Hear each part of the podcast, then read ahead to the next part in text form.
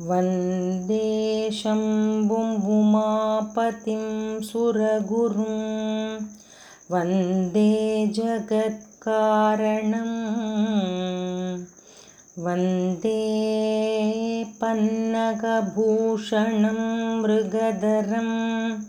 वन्दे पशूनां पतिम् वन्दे सूर्यशशाङ्कवल्निनयनं वन्दे मुकुन्दप्रियं।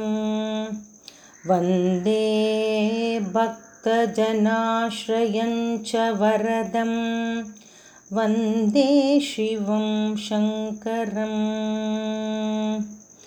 वन्दे शम्भुम् उमापतिं सुरगुरुं वन्दे जगत्कारणं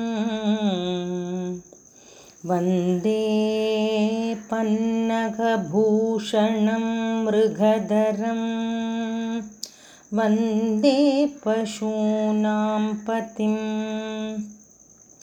वन्दे सूर्यशशाङ्कवन्निनयनं वन्दे मुकुन्दप्रियं